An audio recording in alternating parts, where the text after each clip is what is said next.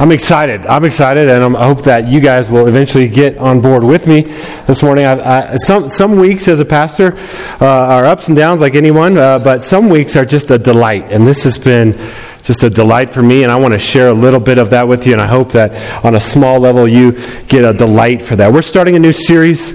We're calling it the Framework Series, and the best way I can describe of why this series and now is, imagine if your friend said to you today, hey, I'm going to watch the Lord of the Rings movies. I'm like, okay, what are you going to watch? I'm watching the last one. Well, what was that? The Return of the King? I think it's the Return of the King. Like, awesome. Okay, so what'd you think about the other two? Oh, I haven't watched those. Well, have you read the books? Oh no, I'm just going to get to the good stuff. I'm going to get to the battles, and you'd be like, yeah, you would see Aragorn leading the army of the dead and winning and freeing them from the curse. You would see Sméagol and Samwise Gamgee and Frodo go to Mount Doom. There would be ups and downs. There would be triumphs and victories and losses. It would be an amazing movie, but you can't do that. It is a spoiler, right? Hey, that's on you. If you don't know that Samwise is the hero of that thing, that's on you. I spoiled it for you, but... It's all right. It's 70 years old, okay? So, but if you were sitting down and you're about to watch and your friend came in and they're like, oh, I want to see it. I haven't seen the other two movies. You would do one of two things. You'd be like, get out.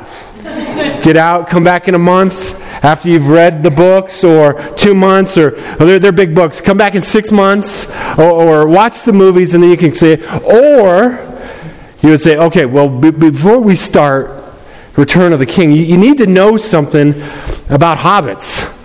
You need to know something about the ring, the one ring to rule them all, and how it was formed, and the battles that went into that. You need to know about Sméagol and Gollum, about elves and dwarves and wizards, and you would begin to tell them what they need to know, not because you tell them everything, but you would give them a framework for understanding the movie they're about to sit down. Now, that's how we are approaching this series.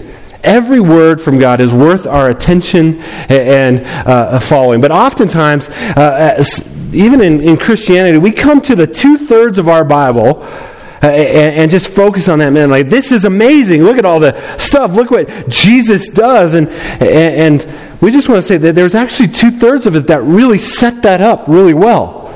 So that you can have a deeper, richer understanding, so that it can fuel your worship and understanding and knowledge of God and passion. The Bible is amazing. It is a story. It is telling a grand story. It's the greatest story that's ever told. And it's got a narrative arc. It starts with a creation, what we'll look at today, and a fall, and a redemption, and a restoration, and the 66 books of this Bible tell that whole story, but we often neglect the first 2/3. And rather than just saying, okay, we're going to plow through that, we want to give you a framework. Take the next 10, 11 weeks up until Christmas to understanding some of the very key characters and elements and promises and mystery that is going to unfold in the person and work of Jesus, so that you have a deeper appreciation, so that when you go back and you dive in, you can have an understanding of it. So that's our hope with this series, the Framework Series. And we're going to start with creation. So if you have your Bible, go ahead and turn to the very first book, Genesis chapter 1. As I say, if that's not your first book, come talk to me later, and we'll chat about that. But Genesis chapter 1, verse 1 is where we'll be. We'll also be hanging out, if you want to find it ahead of time, in Psalm 33. Aaron read some of that for our call to worship earlier today. Psalm 33, Genesis chapter 1. Let me just pray for our time as we kick off this series. So, Father, as we come before your word now, I pray that you would stir our knowledge of you, you'd stir our affections of you, that you'd stir in us that which we need most to see and to savor you in this moment. God, I thank you for the truths that are just going to jump off the page and jump off of your creation to us this morning. Holy Spirit, please make that clear to us now. We ask in Jesus' name. Amen. So let's begin with the very first words. Genesis chapter 1. In the beginning, God. In Hebrew, it's three words. In the beginning, God.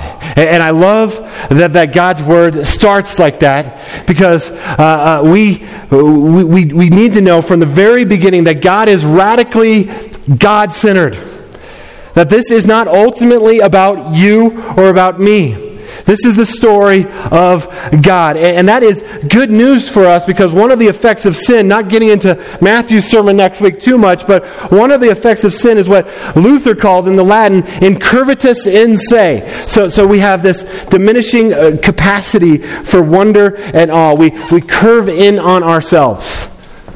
Incurvatus in se. And so our world gets smaller and smaller and smaller and smaller, and we begin to just focus on our thing. Like a microscope, we put our problems, our concerns, our desires, our wants on the slide, and we're like, that's big, that's amazing. And we're like, man, it's all about me, and I posted on Facebook 3 minutes ago, and I checked a minute ago, but I want to see if anyone is liking my stuff, to see if my post and my thoughts are valuable, and if I'm valuable. And we think, man, I wonder if that girl likes me, or I just really got to close this deal on Monday morning. That's all I'm concerned about, this business deal, or that guy is better than my husband. He knows me, he talks to me, he wants to hear my stories. If only I had someone like that. And we begin to turn in on ourselves. And even with this thing called creation, we can twist it to something that is merely for us.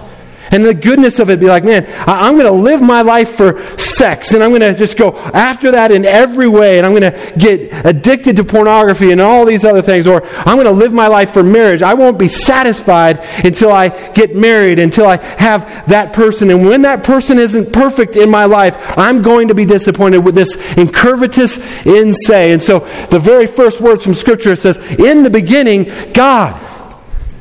Not you, not me, God, pre-existent before there was an existence. God. So let's go on, because this would take a while if I stop at every line there, but let's just read it through. In the beginning, God created the heavens and the earth.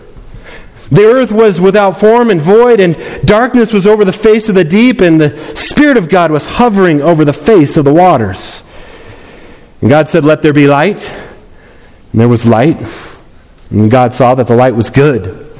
And God separated the light from the darkness, and God called the light day, and the darkness He called night. And there was evening, and there was morning, the first day. And God said, "Let there be an expanse in the midst of the waters, and let it separate the waters from the waters." And God made the expanse, and separated the waters that were under the expanse from the waters that were above the expanse, and it was so. And God called the expanse heaven. And there was evening, and there was morning the second day. And God said, "Let the waters under the heavens be gathered together in one place, and let the dry land appear." And it was so. God called the dry land earth, and the waters that were gathered together He called seas. And God saw that it was good. Let's just stop right there for a moment. Now, there have been libraries written on every word of what you just read. Fields of philosophy and theology and biology and cosmology and evolutionary theory and all different things. There is a lot to pull out of this. There is a lot to say. And that's worthy of our times, and those are books worthy of reading, and I've taught through this many times in my life, and I've delved into some of those things, but I think there's a danger when we get to this to miss the forest for the trees. There's a danger to be like, oh, let's look at this thing, or let's look at that thing. I think what we need to do is step back and do simply what we do in our gospel communities every week when we gather around the Word. We ask the first question is, what does this say about God? What does this tell us about God?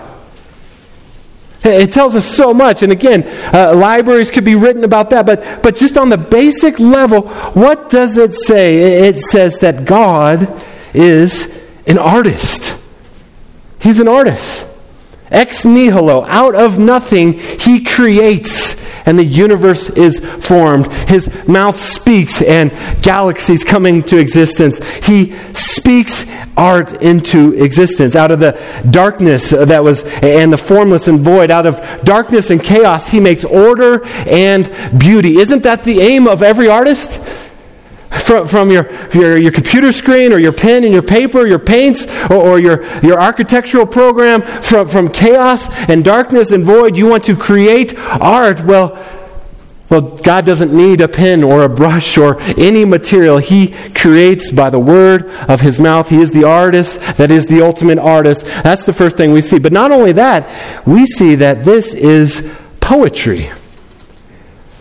Yeah, people that are ignorant of the Bible and critics of the Bible will point out, hey, Genesis chapter 1 and Genesis chapter 2 are both telling the story of creation. And they seem to be saying somewhat different things. What's up with that? As if the original author was so ignorant of what they wrote 30 seconds before, they write another thing. They don't understand that often throughout the Bible, poetry and story mix. In Genesis 1, chapter 1, Hebrew scholars have pointed out for a long time that it is, at the very base of it, it is poetic. There's rhythm and repetition. God said, and it was so. God saw, and it was good. And this happens over and over 6 times. We see it at the very end. It says in verse 31, and God saw everything that he had made, and behold, it was very good. This is poetry. Again, what does that say about God? That God speaks and beauty and majesty leap into existence. But not only that, the word that he would reveal to us, he starts with poetry. God is an artist. He delights in being an artist. And did you know what else? Did you see what else is about this? It says God saw that it was very good. What you need to know, just from a 30,000-foot view, is God really is into his creation. He really enjoys it. He really, really likes it. He says it's really, really valuable. That's what you need to see, that God would open up his word with a poem about what he has done in creation, just speaking into existence, the universe. Turn with me to Psalm 33. We already read the first part in the call to worship. That we get to be called before a holy God is an amazing thing. But in Psalm 33, we'll pick it up in verse 4. And again, this is poetry, and the psalmist often return to the theme of God being a creator God, and Psalm 33 is going to do that as well. But I want to point something out in the poetry here. It says, for the word of the Lord is upright, and all his work is done in faithfulness. So he creates the heavens and earth by the word, and now the psalmist is telling us more about that. He loves righteousness and justice. The earth is full of the steadfast love of the Lord. Verse 6, by the word of the Lord the heavens were made, and by the breath of his mouth all their hosts. Now, look at something. Here's just a quick grammar, Hebrew poetry grammar class. This is a very basic form of Hebrew poetry. It's called parallelism. The author's going to say one line and say the same exact thing in a different way in the next line. So, by the word of the Lord, the heavens were made. By the breath of his mouth, all their hosts. Verse 7, he gathers the waters of the sea as a heap. He puts them in storehouses. That's parallelism. I point that out because verse 8 is very important that you understand the parallelism. Verse 8, let the earth fear the Lord. We are commanded to fear the Lord. Let all the inhabitants of the earth, of the world, stand in awe of him. So to fear the Lord is to stand in awe of him. We are commanded to pursue the discipline of awe. Maybe you've never thought about it that way. You are commanded to pursue the discipline of awe. Sometimes it's not difficult. But again, we have this diminishing capacity for awe in our sin nature, to lose the narrative, to get turned in on ourselves. I remember the first time when I was a little kid, my cousins visited from Kansas City, and the first time they saw the mountains, I remember him saying, oh, Mom, Dad, look at that! There's mountains! And I was like, what? Oh, those? Yeah. I remember the first time I traveled to the ocean. I was that kid. I was like, look at that. It's amazing. But you've probably traveled to places that are the most beautiful places on the earth, and the people there are bored. Like perfect weather, amazing view, and they're on their phones. And sometimes you're like, what's wrong with these people? Don't they see? Because we have a diminishing capacity for awe. And God says and commands, stand in awe. And what God commands is for our good. All of God's commands are for our good. But I don't know of a better command than this. Be in awe. Do you ever try to pursue the discipline of awe? That's why I've loved this week. Because I've just tried to have eyes to see. And the world it's a magical world. At every turn, in every little spot, there is opportunity to be in awe, to stand in awe of God. And so, I want to ponder that for a moment. For that, will you drop down the shades for me here? We're going to turn down the lights a little bit, and let's just pursue awe together for a moment. Of course, you could come up with 10 million other things that I'm about to come up with, but nonetheless, here's what I've come up with this week as we pursue awe. We live in a world that God has created. Not only has He created, but He's given us capacity to appreciate and understand it. He's given us eyes to see and taste buds to taste and ears to hear and a nose to smell. All the senses He's given us, He didn't have to do that. But He delights not only in His creation, He delights to share His awe with us. This should stir in us worship. And so, we got one of our own, Ethan Finke, up here. We get to hear the first laughs of babies. We get to feel soft puppy fur. This is one of ours right now. Her name's Tilly. She's sold. She'll be gone next week, but... No, good puppy. She's going to a family. We can talk about it. It's all right. Just in that moment, you can see awe. You can look at a blade of grass, and there is opportunity for awe. But let's go on, because I'll be here all day if I don't. So we get to taste warm chocolate chip cookies and ice-cold milk. We live on a planet where there are humpback whales and 2 hump camels. We can go to places with lush green tropical forests with 10,000 shades of green. And we can go to fields of golden wheat. We get to smell fresh cut grass or the salt air of the ocean. And we get to feel both underneath our bare feet. This should cause awe. We get the cherry blossoms of spring and the colors of fall. On this planet, there are things like Mount Fuji, volcanoes, which we'll talk about in a minute. There are rainbows that we get to stand in awe in. You might say, well, you know, Mark, there's a scientific explanation. And the water, the sun comes into the raindrop, and that refracts. And I was like, but that's the point. Genesis chapter 1 says God created from chaos order, and He's created physical laws of nature that we can observe, and that should cause awe. One physicist I read this week, he said, whenever I discover something in science, I laugh and I look up to God and say, that's how you did that. The fact that we can pursue science is a gift to us. Don't believe the narrative that science and Christianity are at odds. No, by no means. We live in a world that God created all these things, and He's made it observable for us to be in awe.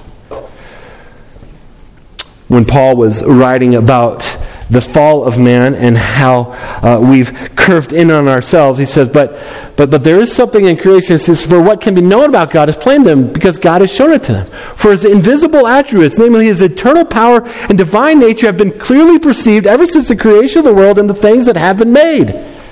So that men are without excuse.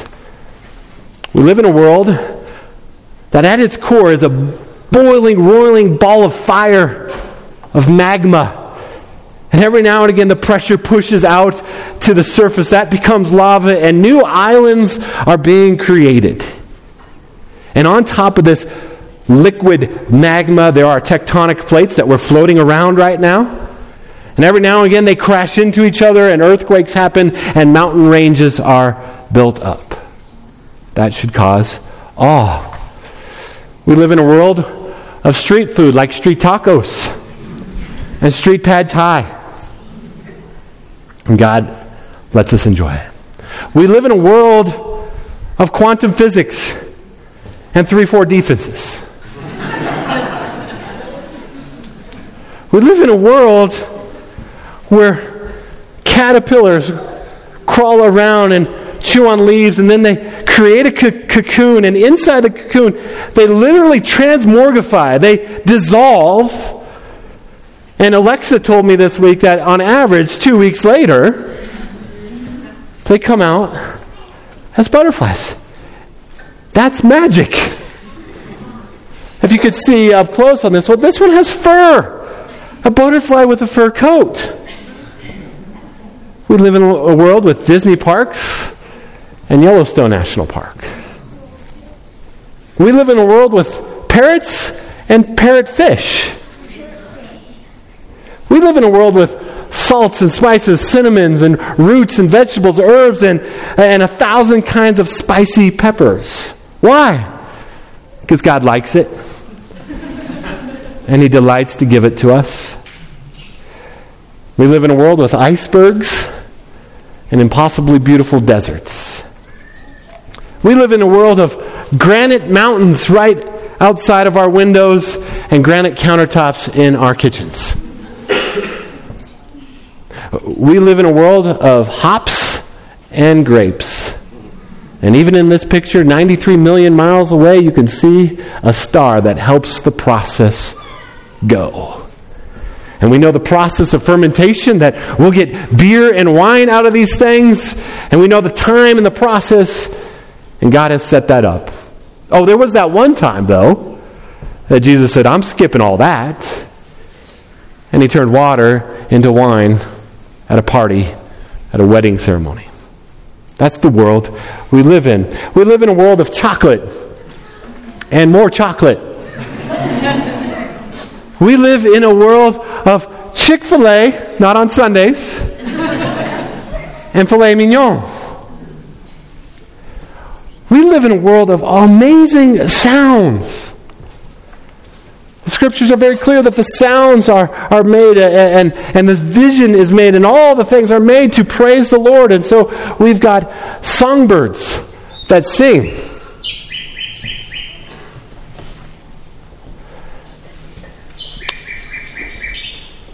And not just the songbirds, everything in creation, including our friend the humpback whale.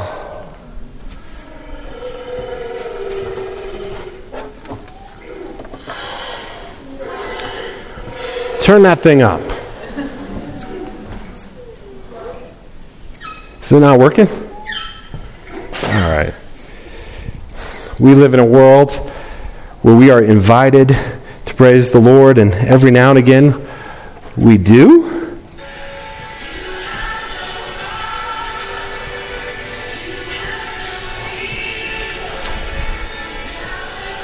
The world is full of magic. An opportunity. Psalm 66 says, all the earth worships you and sings praises to you. They sing praises to your name. But that's not all. We live in a universe. And so let's travel out a little bit further to our first celestial object, the moon. We live in a world where we get to the moon. We read about it, or we can read about it in Genesis chapter 1. Verse 14, and God said, let there be light, and the expanse of the heavens to be separate from the day and from the night, and let them be for signs and seasons and for days and years, and let them be lights in the expanse of the heavens to give light upon the earth. And it was so. And God made two great lights, the great light to rule the day and the lesser light to rule the night and the stars. So God, Genesis tells us that God made the sun and the moon.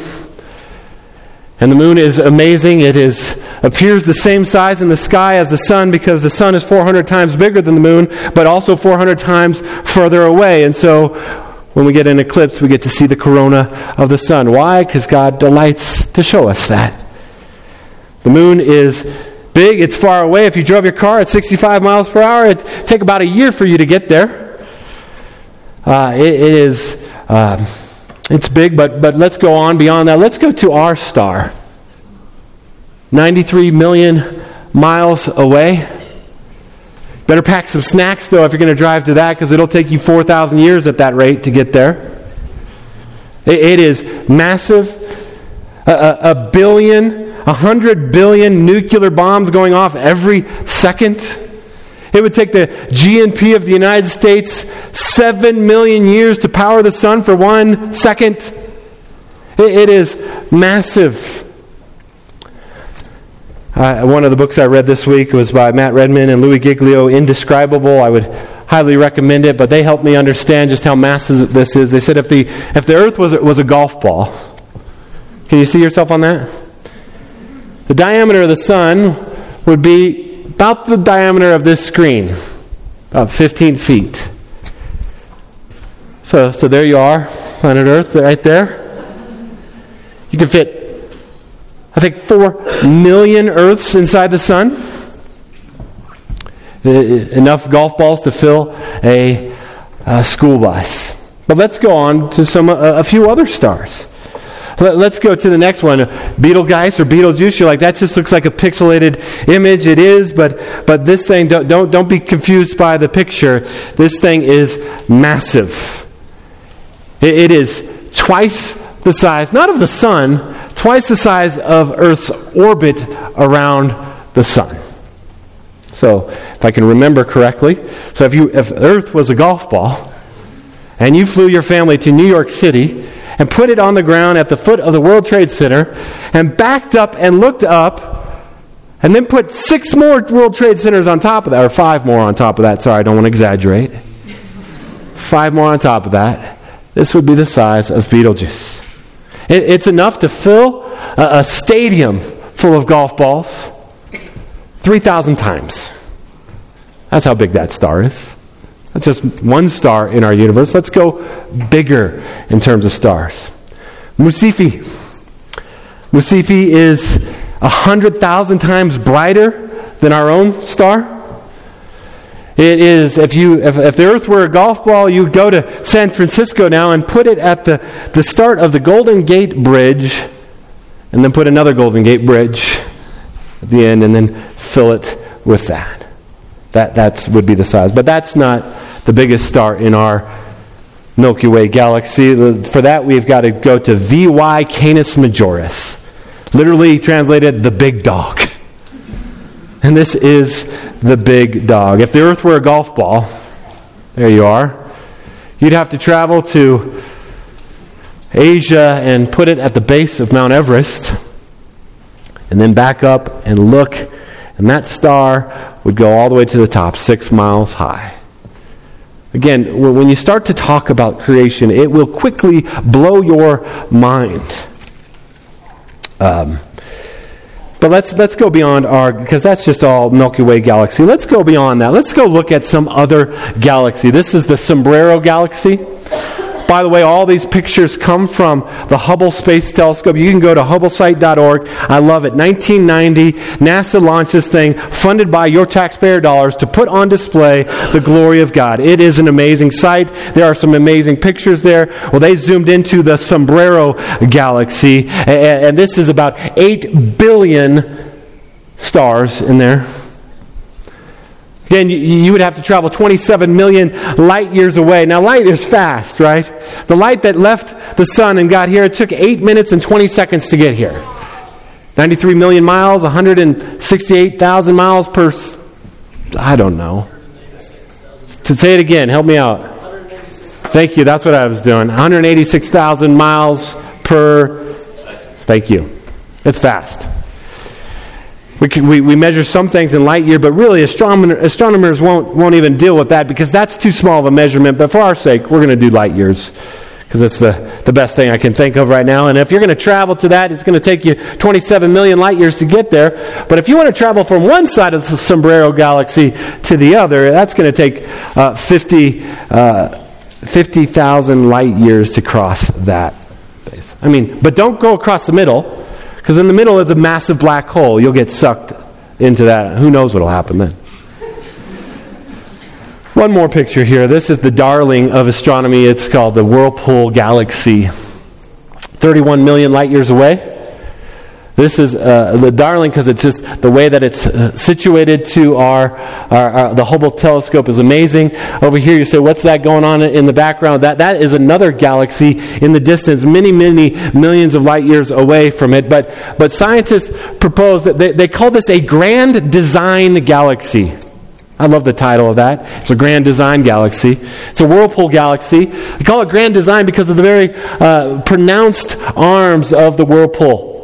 And they think that this galaxy in the background is creating a gravitational pull that is making those arms form. In the center, in the yellow, is the older stars. And all the red spots you see are star-forming nebulae. Stars are being birthed out of that. This blows my mind. But that's not what blows my mind the most. Just one more picture. This next picture comes from Hubble. And again, 1990, Hubble went, and this took about 15 years as it went around the globe and took the shots of this one space. Imagine looking at the darkest part of the sky through a straw 6 feet long and zooming in as far as possible. And they said, let's just see what's in this quadrant. And about 860 shots over 15 years were formed as they zoomed with the ultra-deep field scope of the Hubble telescope. And they said, let's see what comes back. And here's what comes back. Those are not stars. Those are each galaxies. Scientists say this is where we can look back in time to when the universe is being formed as we see these galaxies. It's the picture's called 10,000 Galaxies. Just zooming into the darkest part of the sky. In March of 2021, NASA's on pace to launch the James Webb Space Telescope. It's going to be an order of magnitude more powerful than the Hubble telescope. I can't wait to see what's going to come out of that. Isaiah said this in Isaiah 40:25. He says, "Lift up your eyes on high and see who created these. He who brings out their host by number, calling them all by name." That's not too hard for God to name every star in every one of those galaxies. By the greatness of his might, and because he is strong in power, not one is missing. He knows them all. Psalm 8, the psalmist ponders. He says, O Lord, how majestic is your name in all the earth. You have set your glory above the heavens.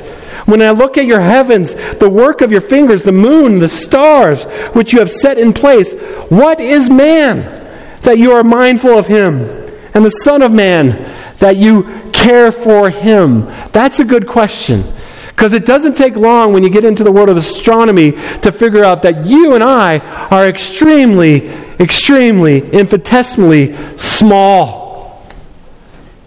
And it feels kind of bad. We're just in a dinky little galaxy called the Milky Way Galaxy, in a little suburb of that on a tiny wet planet. What is man that you're mindful of him? But if God is infinite, well, let me just say this. If the point of the universe was for me and you, then yes, this is an oversized universe. But if the point of the universe is to do what the psalmist says in Psalm 19, to display the glory of God, it couldn't possibly ever be big enough, because he is infinite. He could have made you and me the size of galaxies, and we would still be teeny tiny, because he is infinite. That's what you need to understand. So let's come back to our planet for a second. There you are. Wave if you see yourself in the picture. Looks like we had a sunny day in Colorado on that day. The psalmist will go on and say, though the universe is massive, though every star has a name and you hold them and you're mighty and majestic and powerful, you begin to get a sense of why God makes such a fuss. He really likes his creation. Why didn't he just scrap it when all the things went bad? Because God is an artist. And God wants to rescue and redeem it. He wants to use the dark strokes of sin and brokenness and even use those and take them to His Son on the cross to make His glory even greater and greater forever and forever and forever. Oh, you are marked by majesty. Genesis chapter 1, back to Genesis chapter 1. At the end of that chapter, verse 26 says this. It says, "Then God said, let us make man in our image, after our likeness, and let them have dominion over the fish of the sea, and over the birds of the heavens, and over the livestock, and over all the earth, and over every creeping thing that creeps on the earth." So God created man in His own image. In the image of God, He created him. Male and female, He created them. Oh, we might be teeny tiny small in the universe, but we are marked by majesty. We bear the impress of our Maker. And though the universe declares the glory of God, it cannot declare the glory of God like you and I can declare the glory of God. We echo who God is. And God wants us to ponder that. He values it so much that He becomes it. He enters into it, and He takes it on Himself to go to a cross and to die and rescue and redeem us. God is into that. Augustine said it so well. He said, "Men go abroad to wonder at the heights of mountains, at the huge waves of the sea, at the long course of the rivers, at the vast compass of the ocean, at the circular motion of the stars, and they pass by themselves without wondering." We pass by people that bear the image of God all the time, and we get angry with them. You see why God is so adamant that we love one another? Not because we're just brute animals, but as we treat one another, we treat God. We relate to God how we relate to one another. So God cares when there's oppression and brokenness in the world. God cares. And He invites His image bearers to care about those things. Because we are marked by majesty. Let's go back to Ethan. He's an image bearer. He's a miracle. I don't think we need to get into the details, but one cell from his mother and one cell from his father met. And can we give it up for the one cell from his father? Beating out 8 million others? Nobody should play the lottery. You already won. Like, don't press your luck. You're here. You're a miracle. And the one cell from your mother had 23 chromosomes, and one cell from your father had 23 chromosomes. And they came together, and half the DNA from your mother, half the DNA from your father, they matched up to make a 4 billion line code of who you are. You can stretch that DNA out 6 feet. You have 75 trillion cells in your body, enough to stretch to the moon and back. 178,000 times. You are marked by majesty. God delights in you. I mean, this should cause awe and worship. Like, we have a lot of doctors and medical students here.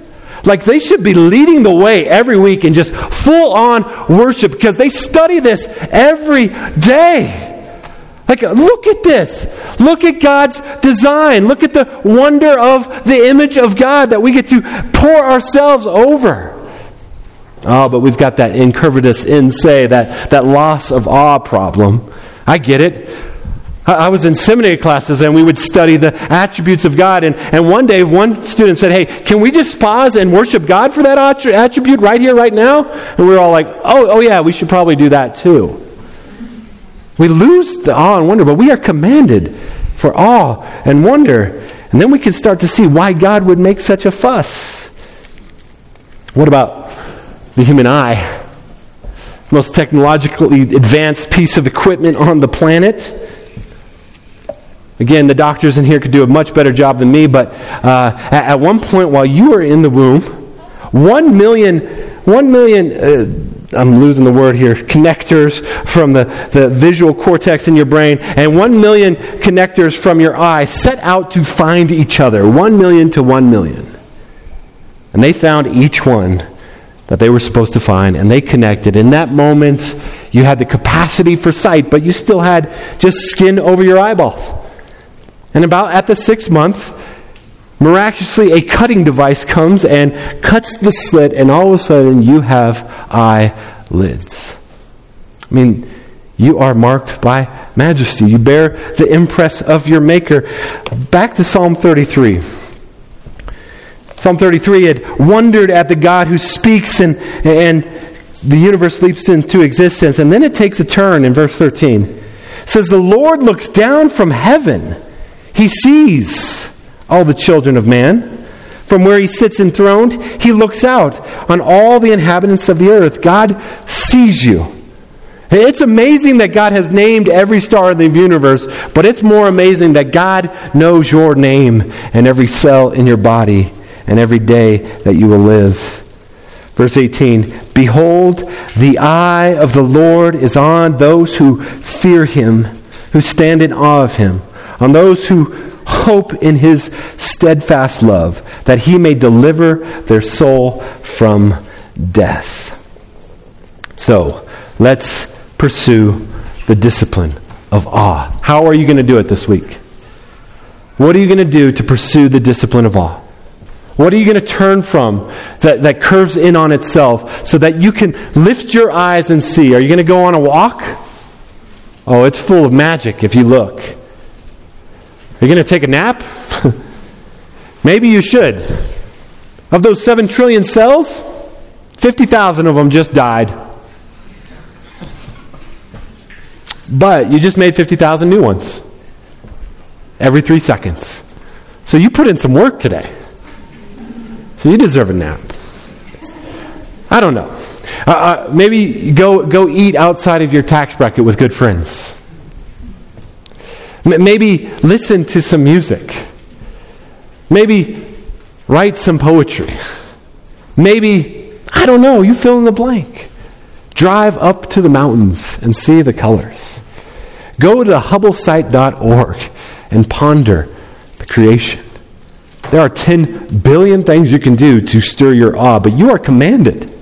Stand in awe of God. And what would that do to us if we were a people that pursued the discipline of awe?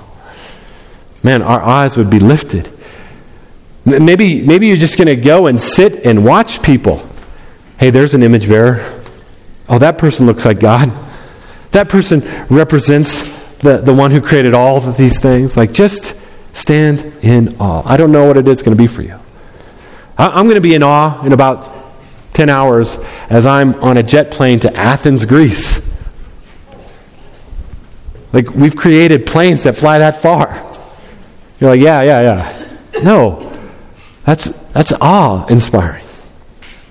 Well, if we were a people of awe, man, isn't that what the world needs? A people that behold their God and are so attractive by their love for God and love for the image bearers of God. To that end, let me pray for us.